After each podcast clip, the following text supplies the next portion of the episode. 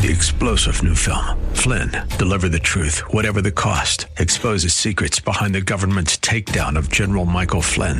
Flynn knew what the intel world had been up to. He ordered the first audit of the use of contractors. This set off alarm bells. He told the truth. He was the most dangerous person for Donald Trump to hire. They had to get rid of Flynn.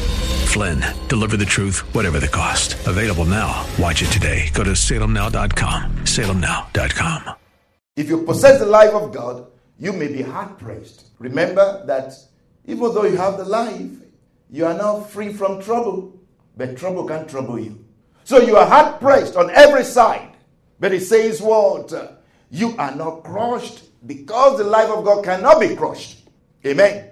You are perplexed, but you are not in despair because of the life of God, because of the power of God that is in you. You are persecuted, but you are not forsaken because you got the life of God. The life of God is your companion. You are struck down, but you are not destroyed because of the life of God. Amen. Now, the power of an endless life, that's what the Lord is speaking to us on, is at work within you, through you, and for you. The power of the Holy Spirit and the Word of God. The power of an endless life is the power of the Holy Spirit and the Word of God. And I want you to see that very clearly. And uh, I pray that the Lord will give you understanding and will give us speed even as we conclude with this. The power of an endless life is the power of the Word of God and the Spirit of God. That power comes from the Spirit of God and the Word of God, or the Spirit of the Word of God, the Word of the Spirit of God. Let's quickly read Genesis chapter 14. This is a story of um, Abraham coming from a battle, a battle with the kings, a battle with the kings. You know, just himself and his household fought against how many kings? Fought against four kings. And uh, he was coming back from this fight or from this battle. And uh, a personality met him. The personality is Melchizedek. But, so let's read Genesis 14 18 to 20. Then Melchizedek, king of Salem. What is Salem? What does Salem mean? Salem means peace. So for this Melchizedek, king of Salem, priest of the Most High God, who met Abraham returning from the slaughter of the kings, blessed him. To whom also Abraham gave a tenth part of all then Melchizedek, king of Salem, brought out bread and wine. Then Melchizedek, king of Salem, brought out bread and wine. He was the priest of the Most High God, and he blessed him and said, Blessed be Abraham, God of Most High, possessor of heaven and earth, and blessed be God Most High, who has delivered your enemies into your hand, and he gave him a tithe of all. Do we understand that? Abraham coming from the slaughter from the battle against the kings, and a personality met him. And the name of this personality is Melchizedek. And this Melchizedek brought to him what? Bread and wine, and blessed him. And he said, God most high bless you. And uh, the possessor of heaven and earth bless you. And Abraham gave him a tithe of everything that he received from the battle. Now, let's link that up with Hebrews 7 8. For this Melchizedek, talking about Melchizedek, king of Salem, priest of the Most High God, he met Abraham returning from the slaughter of the kings and blessed him, to whom also Abraham gave a tenth of all, first being translated king of righteousness, then also king of Salem, meaning king of peace. Without father, this man, this personality, without father, without mother, without genealogy, having neither beginning of days nor end of year of life, but made like the Son of God. Wow, meaning what? He is Im- immortal. Hmm? He is immortal, he is everlasting. This is God Himself. If I say he's, he's made like the Son of God, he's made like Jesus. This is the pre incarnate Jesus. He said he remains a priest continually. Verse 4 now says, Now consider how great this man was. Consider how great this man was, to whom even, even the patriarch Abraham, Even the patriarch Abraham gave a tenth of the spoils. When you talk about a patriarch, you're talking of what? A great person.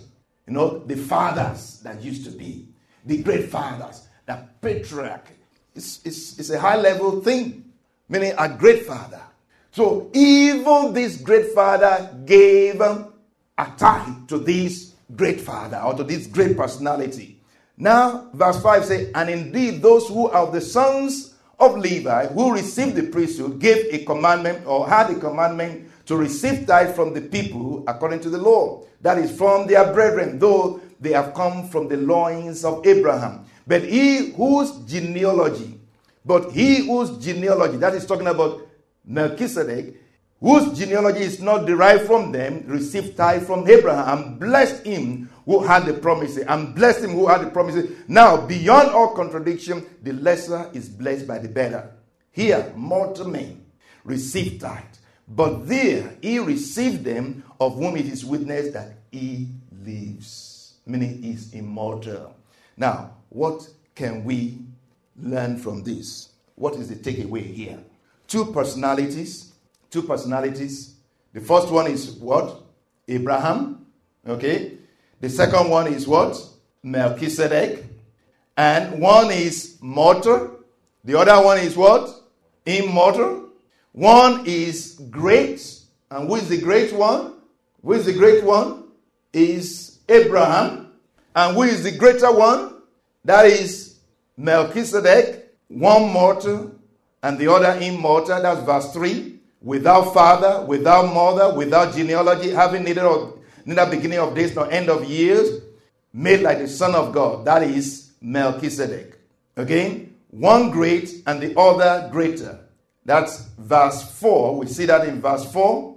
It says, Now consider how great this man was to whom even the patriarch Abraham gave a tenth of the spoils. And it also says in verse 7 Now, beyond all contradiction, the lesser is blessed by the better.